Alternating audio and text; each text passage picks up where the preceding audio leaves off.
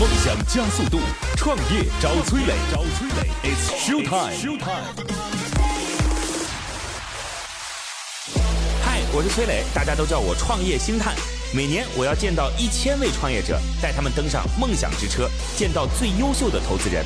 结果怎么样我不知道，但是我相信这是你创业路上寻找伯乐的最好方法。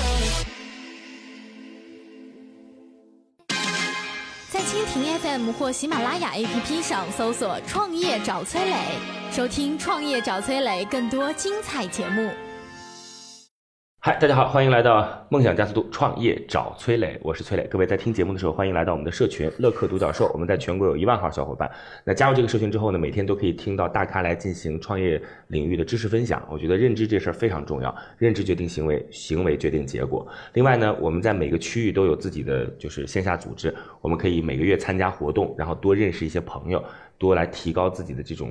呃，社交能力，然后我们还有帮助各位对接投资机构的这种服务能力啊。我们连接了国内两千多个不同行业和地区的投资人。我的个人微信号是八六六二幺幺八六六二幺幺，欢迎您加我的个人微信，咱们一起聊聊跟创业有关的事儿。八六六二幺幺，好，有请今天的投资人和创业者。今天投资人是来自于浙江海邦投资管理有限公司的副总裁单家亮。Hello，你好，陈总。嗯，陈总好，大家好。嗯，今日投资人单家亮，浙江海邦投资管理有限公司副总裁，毕业于浙江大学管理学院，十一年国际投资银行和风险。投资经验，专注于健康医疗产业投资，参与及领导投资项目包括中泰生物、天恒制药、方南医药、贝达药业等上市企业。海邦我们其实已经呃有很多次连接了，不管是做节目还是参与活动等等，呃，他们是一个很低调的一家机构，但是几个基金的回报都很很好，然后现在也投出了一些上市公司来了啊。我们已经大概有五家的 IPO，然后啊。七家的并购，嗯，你们公司整个那种感觉就是属于，呃，蛮理工男的那种感觉，就就宅男嘛，宅男理工男是？都是这样，就是从从创始人到总裁、副总裁，就像你都都全一样。对对对，相对我们背景其实还是偏稍微活泼一些的，也就不在你了，留不住是吧？不待了，因为本身跟我们投资的方向也是有关系。我们基本上还是投一些战略新兴产业，才是以技术为主导的。那么我们自己内部呢，其实还是有些专注的。接下来应该会日子越来越好，我觉得。对，那个随着前几年的一些项目，其实战略新产业其实还是需要有一点时间的等待的。而且还有一点就是，杭州也是人才越来越多。对啊，对，政府现在有一个非常重要的方向，我跟各位要讲啊，就是这个方向大家要去理解。什么方向呢？就是过去政府是靠卖土地、卖土地的方式，然后来获得财政重要的财政收入支撑。对吧？那现在这件事情肯定是不能作为一个重要的嗯发展战略了，对吧？那现在最重要的是什么呢？人才，它是一个应该讲一鱼二吃的事儿。呃，什么意思呢？第一个是人才，它后面带来的肯定是相关行业的这种创新和发展，对吧？这个我们已经可以看得到。现在对于人才的这种重视程度跟过去不可同日而语，就现在全国各地都在去吸引人才，那就是因为人才会有企业嘛。我们前段时间服务杭州某一个区，具体我就不讲了啊。这个高端人才人才是我们服务的，就是过去一个人才在一个公司当中可能要经历很久很久之后才能为当地的政府带来税收，但现在三三年时间就可能是一家销售额超十亿甚至百亿的一家企业了，就很快的时间，尤其还有一些。这它不是说都是模式化的企业啊，还有一些就比如说迦南云智吧，那个做那个主机的是吧？这些就能够看到速度很快，这是一点啊。另外一点还有很重要，还是要卖土地。但是这个卖土地怎么办呢？就是第一是需要更多的人进来，第二个呢，那个政策可以卡到说我给予人才一些买房子的优惠条件，对对吧？那所以你看这事儿就变成一鱼二吃嘛。第一人过来能带来好的项目，能带来新的经济增长点。第二是这批人过来也要买房子，对 对，还是最终还跟那个土地有挂钩，所以所以挑人变成了一个政府很重要的就是工作目标。各位如果是自己有硕士、博士留学回来等等，其实你是可以看看哪里会给自己的政策。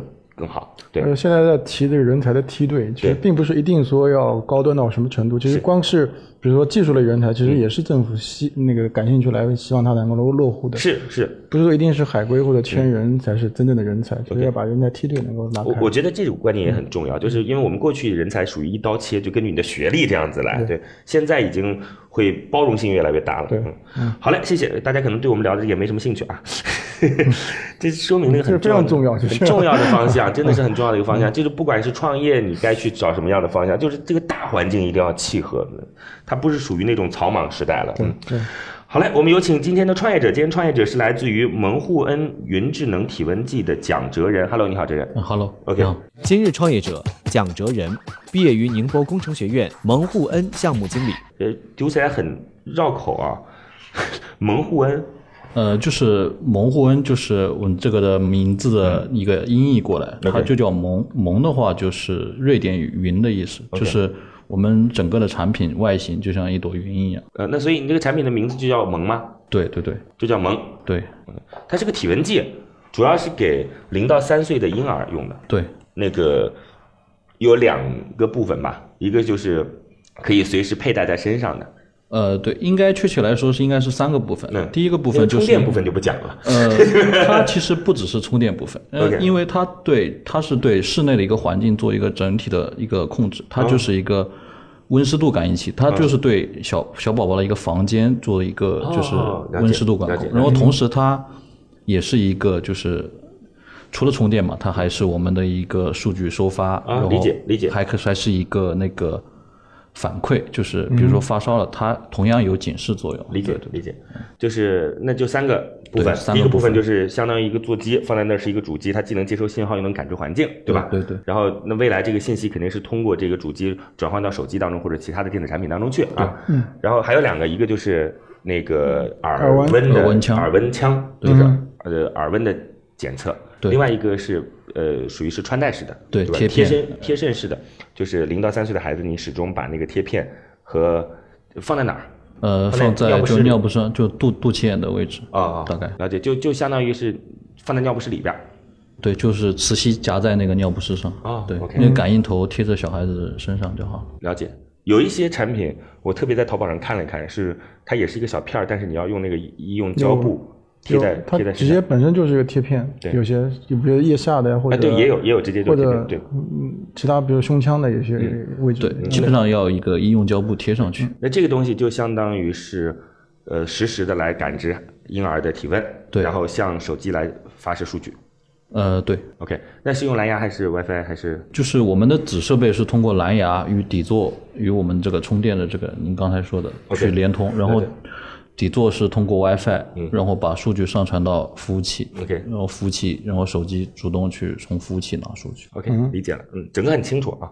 嗯，那其实硬件还是比较容易看懂的啊。是是是，那就是你们现在已经到什么阶段了呢？因为它这个算是一个，你把它定义成什么？是医疗器械还是电子消费品还是？呃，因为我们是去也在过医疗器械认证嘛那我觉得它也可以作为一个医疗器械，但是它更多的是呃有两个方向，一个就是说在家里自己当保健品来用，当医疗电子电子医疗来做、做这个家长对自己孩子的一个监护然后或者说我们做 to B 的话，就是像幼儿园这种，对对幼儿园对小孩子做一个你现在拿到那个医疗器械的认证了吗？呃医疗器械，大概在今年的五六月份会拿到。是 CFDA，呃，CFDA 跟 FDA 同时都在过，了解。你们过了那 CE 了吗？呃，CE 已经过了。这个应该过了不难吧？这东西不需要什么临床啊什么的吧？不用做临床，可能做个形式检验就可以。就是看准不准嘛，更多的就是在测这个。可能电子的部件的检查可能要呃，求更高一些。对对对，它我这个东西可能对于生产企业是有要，你们是代工的对不对？呃，对，就是一个专门做医疗器械的生产企呃，对，他做精密仪器。OK 对，哎，那家公司应该挺赚钱的吧？那家公司厂子蛮大的。嗯，对，他就是做精密仪器。你跟他们沟通，他们强势吗？比如说，就是你们现在有量产吗？呃，现在在做小批量，大概小批量是什么级别的？呃千台？呃，大概在四五百台这样。啊，四五百台。就是完全可以电子电子产品类销售，所以说这个不对，受到就是可以销售，就是说更多的就是我们想就是就方向前期我们是当电子销售，然后后面的话挣下来了，我们再去当一个医疗器械。医疗器械去做。对，所以整个产品都已经就是完全，呃，从设计到制造这些流程都已经没问题了，基本上都已经跑通。包括那个 A P P 也都已经做好了，是吗？对的，A P P 的话，在各个应用市场全都有了。了解。但是现在还没有开始进行量产的销售。对，还没有。我刚才其实回到那个，就是刚才说专门做这个精密医疗器械的生产企业啊，你跟他们沟通，他们强势吗？强势的话，我觉得我的意思，强势可能包含几种啊。第一个可能货期要往后推，对吧？就是我告诉我我们单子很多，或者还有就是货款这事儿，他必须要按照时间节点付款等等，就是会这样吗？我觉得这家企业我们沟通的话，应该还算比较比较 OK 的基本上没有出现这种情况。我问这个问题，其实主要想知道制造业现在的生存状况怎么样。我问一下，就是单家亮，你没有投过类似于像这样的生产企业吗？这样企业相对我们关注的更少一点 OK 可能还是更偏早期的研发的这种项目更多。嗯了解，嗯，呃，之前是有一个什么样的项目，我嗯突然想不起来了，就是它也是个生产企业，它这个生产企业哦，玩具类的项目，嗯。就是是一个香港人开的公司，嗯。在湖北，然后整个中国上市公司做这件事儿可以做，但是因为市场空间没那么大，它相当于是做了个什么呢？把那个呃蝙蝠侠假设一半是透明的，嗯就里边你可以看得到蝙蝠侠里边的内脏，你知道吗？骨骼这些东西，嗯嗯一一半就相当于是玩具的那个外貌，他专门去拿了漫威的呃 DC 的授权，嗯去拿了 DC 的授权，然后就是做内部骨骼结构的这件事儿啊，竟然在中国找玩具企业没能做得出来的，找不了代工吗？就是就是它其实就相当于是一个，因为这个品牌是一家新加坡的公司。它其实是帮助这个品牌去做代工的，但后来他说，那找 DC 授权这事儿呢，我也能去找 DC 嘛，嗯。对吧？我为什么一定要找你呢？嗯。但关键点就到了那个地儿，就是做不出来，没别人做不出来，很难想象啊！现在中国加工制造其实那个配套这么成熟，就现在的实际情况是这样，就是别人开模之后，这个废品率很高，啊，对，然后而且还有什么呢？就是你你的感官看过去就觉得那个不好看，因为它它还算是个时尚类的玩具嘛。所以我觉得就他那次跟我讲完之后，因为这个人还是个挺靠谱的朋友，嗯那次讲完之后，我就突然有一种想法是什么呢？就我们能不能多关注一些制造业的企业，嗯就他们是有实际的这种能力的。我觉得这其实不知道你们怎么看啊？其实其实医疗里面也有高端制造，嗯就比如说像我们现在目前在投的骨科的材料，嗯呃，植入材料其实也涉及到其实很多的跟机械制造相关的一些。OK 确实从材料本身是有那个啊门槛的，加工工艺其实也是有门槛的，包括表面处理其实也是有很大的门槛在他们的那个企业啊，不好意思啊，嗯就稍微绕开点了啊，抱歉。他们的那个企业呢，就是，嗯，创始人会针对关于骨骼、内脏或者内部的这种剖析，有两个很重要的，就是呃提前的准备的工作内容。第一个是跟专业的，就是比如说骨科的这些机构来进行联系，他们去恢复恐龙的这个，要专门去找到北京的没有这么高的门槛吧，那个没没必要那个。呃其实还是个玩具类的吧，对吧？玩具类的玩具啊，但它最早是做教具的啊啊啊，它是从教具做到玩具的。啊那另外还有一个就是跟那教具要求比玩具要对对，高多了。没错没错嗯，就是后来还有另一块就是要跟艺术设计师，比如说因为你用实时的方式反应会不好看嘛，嗯对吧？就是怎么样能够把它既专业，然后又看起来会有点萌萌的那个感觉。就反正那个玩具我拿到手上是觉得非常棒的，嗯对，嗯嗯，就突然想到这件事，就觉得制造企业如果本身也能够有匠心的话，其实是很有竞争力的。对对对对。好嘞，这个不好意思啊，哲人没事用了你的时间，来说说你自己吧。呃，就是我就是大学毕业以后，就基本上就是之前去了一个企业是在宁波啊？哎，对我们公司在宁波跟深圳。，OK，然后我大学毕业，代工厂在深圳对吧，呃，代工厂也在深圳，然后我们深圳就是宁波是我们的一个研发中心，然后深圳就是我们主要在营销渠道。嗯。OK，然后大学在那个宁波工程学院，然后毕业了以后就是去了外包公司，然后去实习，然后后来是一次机缘巧合，就在一个宁波中科院计算所宁波分所，就是在那边他们一个创客比赛，然后认识了现在的这个合伙人你是去你。是去听呃，他们就是比赛的一个预热阶段然后刚好合伙人也在这边，然后因为跟他们都沟通的比较多，因为我个人比较喜欢硬件、软件所以，所以你不是公司的创始人，就是你公司创始人那次去参加比赛，对吧？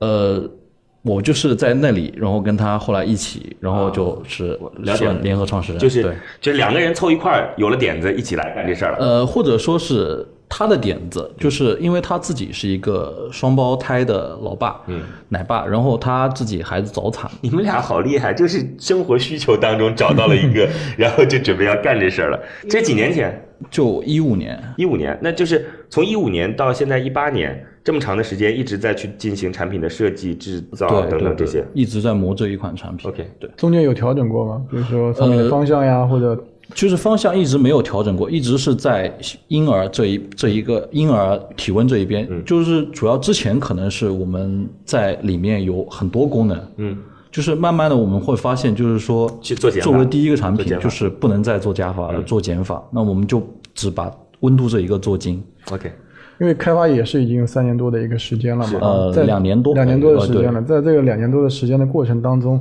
哎，有发现已经有一些上市的产品是有跟我们的概那念比较肯定的，接近的，就是说我们刚开始做的时候。没有 就没有这样的东西。结果我刚才淘宝上搜了搜很多，是啊啊你知道吗？我对，我们刚开始做的时候，在这个对这点上，刚开始做的时候，母婴那个二胎还没开放嘛，我们做了一段时间，开始研发，研发到一段，我母婴二胎开放，开心啊，你们！然后我们很开心，然后再去看，政策红利了啊突然所有的公司就开始就一堆开始进母婴行业，然后开始做，感觉他们比你们做的快吗？会就是他们就很快，他们就是就是他们进的快，死的也快。其实我就是这种感觉，你们是还没进呢，所以就我就看到很多公司就是他们就是疯狂的刷，就是发现哦，突然一下就一个测体温的出来了，然后他们出来，然后就看到广告做得很好，然后我们体验哦还行，然后再过了一段时间，可能两个月，哎，这家公司再去淘宝想再买一个他的东西来看一看的时候，发现淘宝店已经没了，再去官网，官网也停了，基本上就是更多的就是迭代特别快。你没资格讲别人，因为你是个没那上场的对对选手，对对对对对。别人起码还上场了。我我想了解的是心理啊，就是有不断的新的产品、类似的概念上市的过程当中，你们你们创业团队大概大概是个怎么样的状态？因为确实我们没有经历过，其实感受不到啊。我们就是就是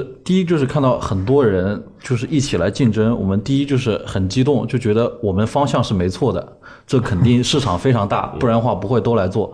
第二就是压力同时非常大，就是因为我们的研发周期就像到第一年还少一点，就像我们到了第二年的时候就发现就压力特别大，嗯，就是大家都特别快，他们东西做出来就都已经开始卖了，但我们还在研发，我们还在改，就我们还在磨我们的东西，我们就觉得压力特别大。嗯，怎么会绕这么长时间？你们过去是没有这种经验的，是吗？呃，从零开始？接近接近就是那你的合伙人以前也不是干这个的，我们我合伙人是那个滑铁卢大学毕业的，然后他一直在做数据分析，他 就是无非在软件上可能会有一些优势。呃他就是对，另外的就是呃伯克莱的，就是他们做 AI 的，就是就是我们的技术支持。然后硬件工程师是 TCL 出来的 OK 硬件工程师就是凑团队花了多久？凑团队的话没多久，就是因为团队就是像 AI 的那个，然后跟我们创始人他们是同学，嗯，然后他们就是一拍即合，因为他们都是奶爸嘛，嗯，基本上就是我们就是从自己生活中去找到的这个胆子很大呀，陈家亮，嗯，那现在很多创业团队就是基本上这样的状态在。这个胆子太大了。因为因为团其实队其实也没原来除了同学之间的关系之外，其他也没有磨合过，对吧？没有，那我觉得我们创业还算是比较成熟的一种方式了，就是先刚开始做了档节目，做着做着发现有市场机遇，然后再兼职，等于说台里边再做着，自己又折腾一点，后来觉得差不多了，再出来干这事儿。嗯，你是风险那个控制意识特别强的。就就你说突然有一天，我觉得哎呦这事儿排队看来得需要个凳子，然后就去坐凳子这事儿，哇，但这这个实在是风险太大。哎，你们已经拿到一轮投资了是吗？对深圳的机构投的。对我问一下，投你们的逻辑是什么？就是能，因为机构都有逻辑嘛，对吧？嗯。投我们的逻辑，嗯我我我说一下啊，就第一个呢，市场肯定是有需求的，但是问题是，为什么投一个过去没啥经验的团队，不管是在制造领域还是在销售领域，似乎都没有什么太多的经验，就是这个什么原因去投了你们？就我们就接触了几次，就是我感觉可能是对我们软硬实践呃实力都觉得 OK，然后对我们就是可能跟我们的追求，嗯，就觉得我们是是没问题，是是风险投资机构还是一个产业投资，都是呃个人，还是个人？呃，就是个人的投资公司，呃呃，应该就是就是投资公司啊、但呃怎么说？因为就是风险投资公司嘛，也是。OK，好，好嘞，谢谢，非常感谢。呃，目前的情况都已经知道了，今年是需要去量产了，对不对？对，今年有几个目标，第一个是要卖出去一定的量级，准备卖多少台？今年卖呃一万台，大概在两万台吧，想希望能够卖两万台。对，OK，好。现在单价是定在多少钱？现在单价定的是八九九，市场销售价八九九。我跟你讲，我刚才已经看过淘宝上的东西了，对我贴片上大概是两百多块钱，就贴片啊，两百多块钱，它直接可以跟手机连接的。嗯另外一个呢，就是贴片也现在也可以重复使用了吧？对吧？对对对，可以呃，对，它就是每次一块医用胶还布，还有那个耳枪，呃，耳温枪，耳温枪大概最便宜的几十块钱，六七十块钱，加一块儿可能也就三百块钱。嗯，对你们要卖八九九，对，因为我都是按销量来的嘛，就销量最高的放在上面。这个，那起码如果今天你要走天猫、淘宝渠道是很难走了，就是它上面是很难支撑得起这个单价的消费的。那如果不走天猫和淘宝渠道，该走哪里？就你想卖，OTC 渠道，你想卖两万台走哪里？就像我也想问，就是你的两万台大概会怎么个分布啊？比如说多少通过医院的途径呀，多少通过通过药店的途径呀，或者多少通过你电子消费品的途径来做？未来的销售策略大概会有怎么样的一个安排啊？未来的销售的话，其实我们有考虑，就是说线上线下同时都会走。线上是准备走天猫、淘宝吗？呃，就是之前就是我们最早最早是想走一波众筹的，对，后来就是因为各种原因，就是说我们觉得众筹的话去做的话，因为之前可还有一部分原因是因为时间时间周期的原因，我们在想做众筹的时候，就是因为之前是按照去年的时候的一个 CFDA 的那个规划来的。CFDA 去年的时候，它申请周期是五个月嘛，现在变成了大概要十个月。嗯，那就是我们之前计划的，就是那一次的众筹就取消掉了。嗯，然后现在的话，就是因为我们去做渠道、做市场的话，就是他们不是很推荐我们去走众筹。他说你的价这个价格放在这里，那没别说众筹了，那其他还有什么？呃，其他的话就是我们更多的是想，首先是做港澳那边的市场。港澳市场那是什么市场呢？他们是通过什么样的方式卖货的？呃，他们就是在就港澳的他们的商就是很普通的商店，他们说这个东西在港澳的话，这个价格是没有问题的，因为我们去，因为我们合伙人在澳门嘛，嗯，哦，他了解过，他去做的实地调查，然后这个价格在澳门是没有问题的，嗯，那我们的销售这个市场就很小啊。不光市场规模的问题，就是你销售渠道其其实也是要重新建立的。你光不不是一个澳门的人，我就可以了解到整个澳门的渠道的。就是我们的就是不是澳门都是赌王这个。这个价格放在八九九放在这里嘛，对吧？我们是对市场上的一个价格，但是就是就像我们去参加展会，在 C CES Asia 就亚洲消费电子展上拿到的订单，呃，国外的订单，国外订单呃，对对，就是东南亚还有那个欧洲的订单。很奇怪，因为这个说实话啊，就是我也我也不觉得他们现在消息闭塞成这个样子，对吧？不知道有淘宝，不知道这个中国有这样的一个，其实代购是对吧？，哎，说句实话啊，我其实是真的希望，我们如果再回到二十年前的话，要真的重新思考淘宝给我们带来的价值到底是什么。这事儿真的很可怕。我觉得中国制造业是因为淘宝受到了很大的冲击，就是首先是心态变了，对吧？就是我不再追求高品质的东西了，我只追求低低价的东西了。然后第二个是消费者变了。嗯，对吧？消费者消费习惯也变了消费习惯这事儿其实很可怕，我觉得真是一件很可怕。就是这二十年，那没有二十年吧，反正就十几年时间，对制造业的影响实在是太大了。好吧，这个你的回答我应该这样讲啊，讲的人就是，反正我是不满意的，单家亮可能也不是太满意吧，就是关于销售渠道这个就。是因为我比较偏向于，因为我在公司做项目，就是在技术研发这边 OK 就是不好意思。没事没事没没关系，我们可以探讨，好不好？那您先暂时离开一下，等会儿再回来 OK，好不好？谢谢。好的。现在，创业者已经离开谈判现场，只剩下投资人与崔磊，卸下所有的含蓄，他们会对创业者给出怎样的评价呢？好，创业者暂时离开。各位在听节目的时候，欢迎来到乐客独角兽的创业社群。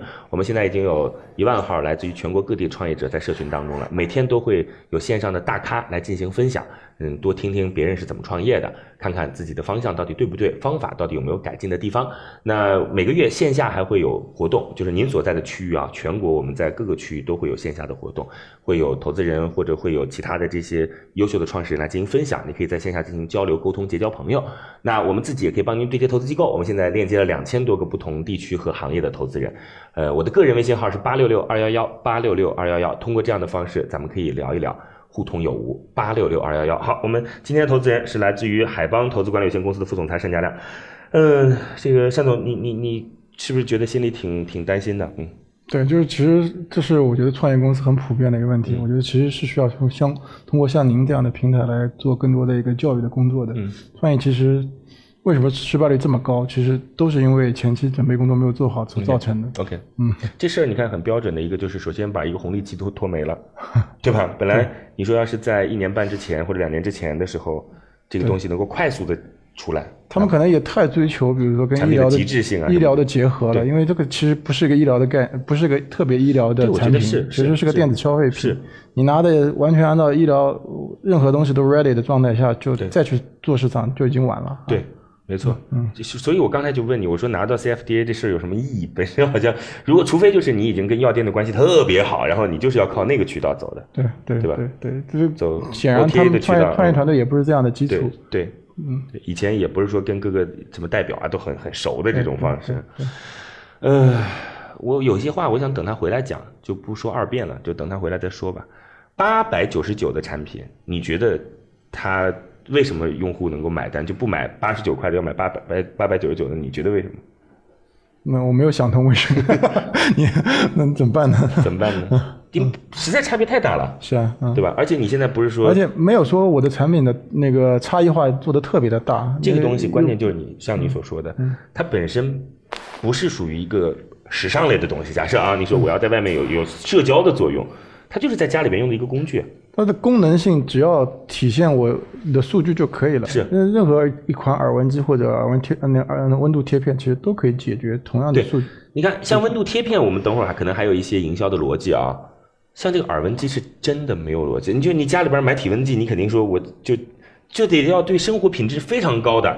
他说我要一个那种看起来不灵不灵的特别好的那种，对吧？那耳温机我觉得是有需求的，就是没没没必要要买不灵不灵的耳温机。嗯，就是我我觉得就耳温机这个东西，就只要能达到功能就行了。我的意思是，对，是吧？对，这个贴片呢，因为还只要你准，对，只要准，这是我唯一的要那个考那个判断我是否买耳温机的唯一的标准。在准的前提下，我就要考虑价格了。对，当然，你不能做的太丑，对吧？因为现在年轻的消费者其实对于美丑是有要求的。但是你说我为了美要花这么多钱去买这个单，两千块的耳温机和嗯丑的，比如说那个二二十二两百块的耳温机，那那消费者势必选择后者。对对对，就是有一款那个吹风机特别好看，你知道吗？就是它没有是哪个品牌的，我想不起来了，就是很有名的那个。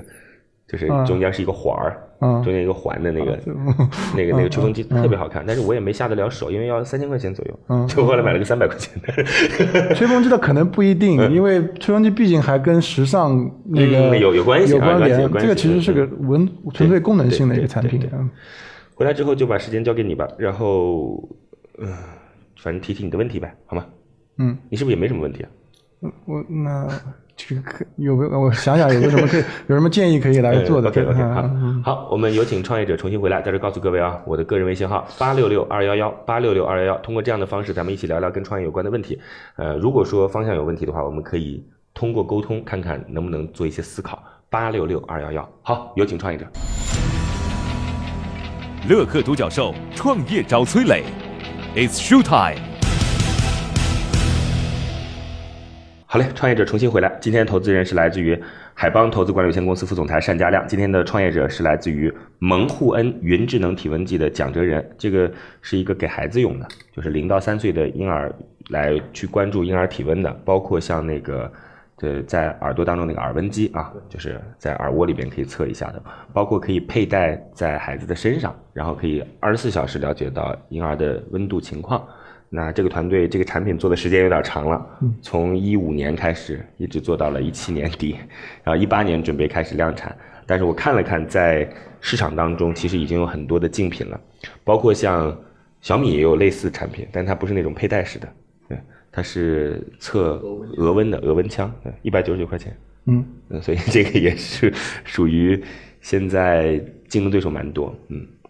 好吧，接下来的时间来交给单家亮。单家亮，时间也不多了，你看看说啥呢？嗯，那个姜老，那个反正听了您的项目介绍以后呢，我觉得创业的精神确实非常可嘉，大家全都是全职创业的一个状态把所有的精力都放在这个事情上面。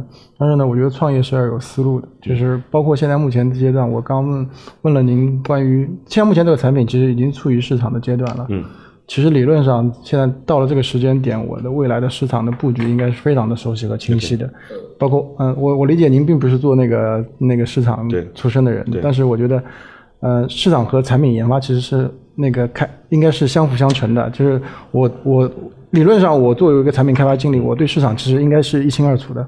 非常熟悉的，包括比如说，呃，欧美人欧美的使用习惯大概会是怎么样的？因为你已经拿到 FDA 的证了嘛，比如 CE 的欧洲欧洲的习惯是怎么样的？美国的习惯怎么样的？他们对价格的敏感度大概会是怎么样的？包括代理商的渠道，我未来可能会去怎么样去建设？这些思路其实都应该有。即使你是做一个项目经理来做这个产品开发，其实也是要有对市场的非常敏感度的。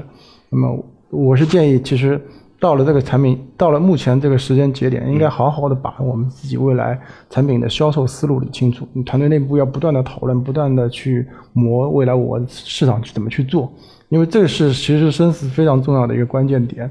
那个按照目前我们的产品定位走高端的路线，我觉得也没问题。那怎么样把这个亮点做出来，把这个品牌宣传推广点在什么地方？那要要有很成熟的思路。那么从跟您的交流上看呢，其实还是我觉得这块其实还是非常的欠缺的啊。第二，您说，呃，第二点呢，其实产品其实是要有一个体系的。可能你目前我们公司是一一款那个跟温体温相关的一些系列的产品，就是我不知道未来的产品的开发思路是怎么样。作为一家呃未来持续的能有盈利能力、开发能力的，其实是要不断产品线的一个补充的。那么我你们团队其实我个人理解背景，其实还是基于产品开发为主要的一个背景团队的。那么除了这款产品之外，慢慢的其实也要考虑后面呃有其他的产品。嗯，对我们就是目前就是因为是第一款产品，就是我们研发同时都在做，就是说这是我们第一款推出的产品。嗯，然后我们有做养老的东西，对我们就是公司的也是是一个硬件、硬软件结合那条呃对，就智能硬件类的东西。我觉得其实还是切到母婴去比较好一点，因为毕竟渠道不一样嘛，和对于行业的理解不一样你。再跨渠道，对其实。怎么说呢，就是可能就是说一下我们就公司内部的理解啊，我们觉得就是老人跟小孩子差不多，就是我们认为就是老小孩嘛，嗯，就是老人到了那个你你从产品上我们就不讲了，可能在产品逻辑上会有一些相同的，但是问题是销售渠道不一，就是你想想看，你未来肯定是那不同的代理商这种都不一样，是，而且对于整个行业的熟悉程度也不一样，嗯，这这也是一件很可怕的事，但是我觉得就应该去，当然这是公司自己的策略了啊，嗯，现在其他的产品现有在在开始研发吗？还没有吧？呃研发都有在做的，对，那么你目前我觉得先把这个东西卖好吧，先把这东西卖好。对对，我说一下吧，就是我我前两天去给那个自己的呃朋友的孩子买买买衣服，呃，他刚出生嘛啊，然后我就看，在一个比较高端的商场当中，有一套衣服可能卖两千多块钱，那也有三四百块钱的，我挑了三四百块钱的，对对，那卖两千块钱我就很好奇，我就问那个就是营业员，我说你们家衣服凭什么卖这么贵啊？是吧？而且也不是什么这种超级大牌，对吧？就是一个没听说过的牌子。他说我们家的这个衣服的所有的材质全都是没有任何化学制剂的，对，就大概是这个意思。他说孩子不能有这种刺激。我听完之后，反正我还是觉得贵，但是我相信这个理论是有人能够接受得了，并且买单的。对，那我觉得目前你的这个产品也得找到一个逻辑来支撑八百九十九块钱的单价，是吧？就是我我对，要有一个好的定位嘛。是包这个定位其实跟我的功能定价、那个包括外观，其实都是有密切相关的。是嗯，其实我们怎么，我们就是更多的就希望我们的产品，其实我们真正的亮点，我们认为是在第一，就是它可以，就是说，呃，对距离就没有限制，这是我们一个最基本的亮点。就是说，WiFi 加蓝牙的话，就不用说你在小孩子身边，然后你要就一直在盯着你的云端来控制啊，跟家里的 WiFi 连好就行了。嗯，嗯，你离开家了以后，就是你爸妈照看孩子的时候，你这边有提醒，你可以打电话给爸妈。然后第二点就是，我们觉得亮点其实在我们的服务器端，我们的数据库上。然后我觉得啊，我个人觉得不能走这条路，就它其实你不能把它定义成为一个是专业级别很高的东西。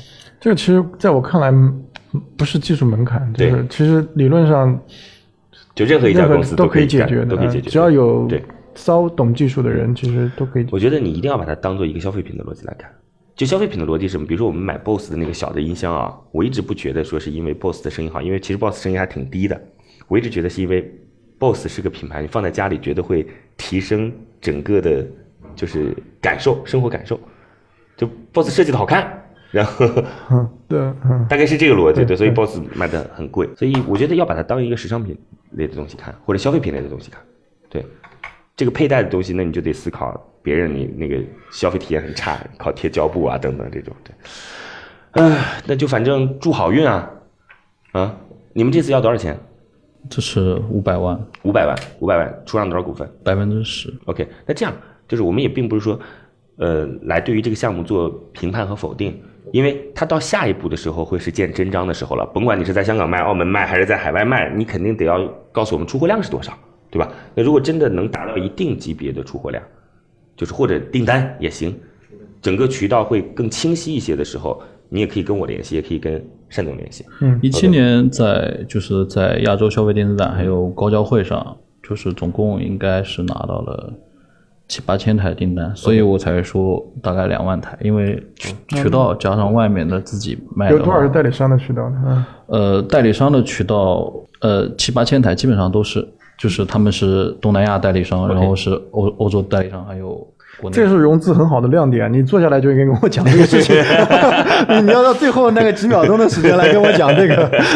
呃，不好意思，我因为因为的确就是说我更多偏向就是就像您说的，就说明其实市场对你产品已经有认可了嘛，吧？对这个很重要你可以接受你的七九九或者多少的价格了嘛，对对吧？啊八九九是价格对吧。我就像我刚才说，我说澳门能接受，您您说就是澳门能接受，但是这边对吧？就是我其实就是我其实并不是说我在空谈，我其实是我有订单接过就是来以后，现在我觉得就是今天这创业者给人感觉还挺靠谱的，就感觉还还还还还会会让人觉得安心，这个很重要，这非常重要。就就像我们就是就像您说的，就是说我们的确是把它当一个东西，我们去磨它，磨两年，就磨的外形到现在这样，我们觉得我们觉得好看了那我觉得那我去外面去给客户看，他们也觉得好看了，那我们才决定把它推出来。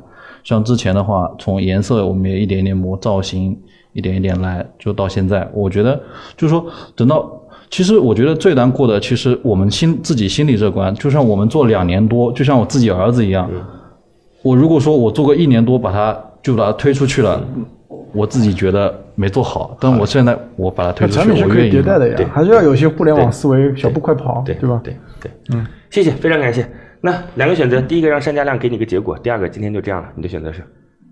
给我个结果吧。其实我觉得，虽然我知道结果大概什么样啊，但是我觉得今天反正单总，然后您给我的意见，我确实觉得蛮 OK 的我觉。得他刚才说的有点很重要，就是不管你是产品经理也好，还是说在做内部技术的也好，你一定要对市场保持高度的敏感性。这个公司可当中可能是就这样，嗯就是说我对市场理解，就是我我更多的就是说我去沟通的面向的工厂啊这种，我去了解的，就是我我在展会上我也做，但是我更多的就是他们给我信息我去了解，但是我更更少是我主动去了解，对了解对这点。创业找崔磊，悬念即将揭开，是创业者成功拿到投资，还是导师心头另有所好？导师，对于今天的创业项目，你的选择是 yes 还是 no？来，我们来看一下单家亮最终给出的结果是待定。来，家亮，那原因反正自然也就不用太多说了，是吗？嗯，就是可以保持这种，那就是互动和那个那个，因为公司也在宁波，其实也非常近，我们宁波有公司。他们在宁波有个基金，对，我看到们两期是人才基金对对对嗯，好吧，那就双方保持沟通和连接，好好吗好好？我总体来讲，我其实觉得今天的创业者，我还是觉得挺靠谱的，说不定你能给我们带来一些惊喜呢，好吗？好，嘞，谢谢。已经反正有几几千台订单了，对对对我觉得其实挺好的一件事情。好，呃，相信融资不是特别大的问题，如果有这个订单的基础前提下啊，嗯好，那就这样吧。呃，各位在听节目的时候，欢迎来到乐客独角兽的创业社群。我们现在帮助各位，首先在线上不断的来分享知识啊，大家可以听到很多大咖他们的创业经历，他们的创业技巧、他们的创业方向和方法等等等等，每天都有，每个月会有线下的沟通和交流。我们在全国的每个区域都会有自己的组织啊，目前我们有一万多会员，分布在全国各个地方。那大家可以多结交一些朋友啊，多找到一些销售渠道或者供应链的合作。同时呢，我们还可以帮各位对接投资机构，我们已经链接了两千多个不同行业和地区的投资人了。好，我的个人微信号八六六二幺幺八六六二幺幺，各位如果有什么创业的问题，咱们可以互通有无。八六六二幺幺，再见。在蜻蜓 FM 或喜马拉雅 APP 上搜索“创业找崔磊”，收听“创业找崔磊”更多精彩节目。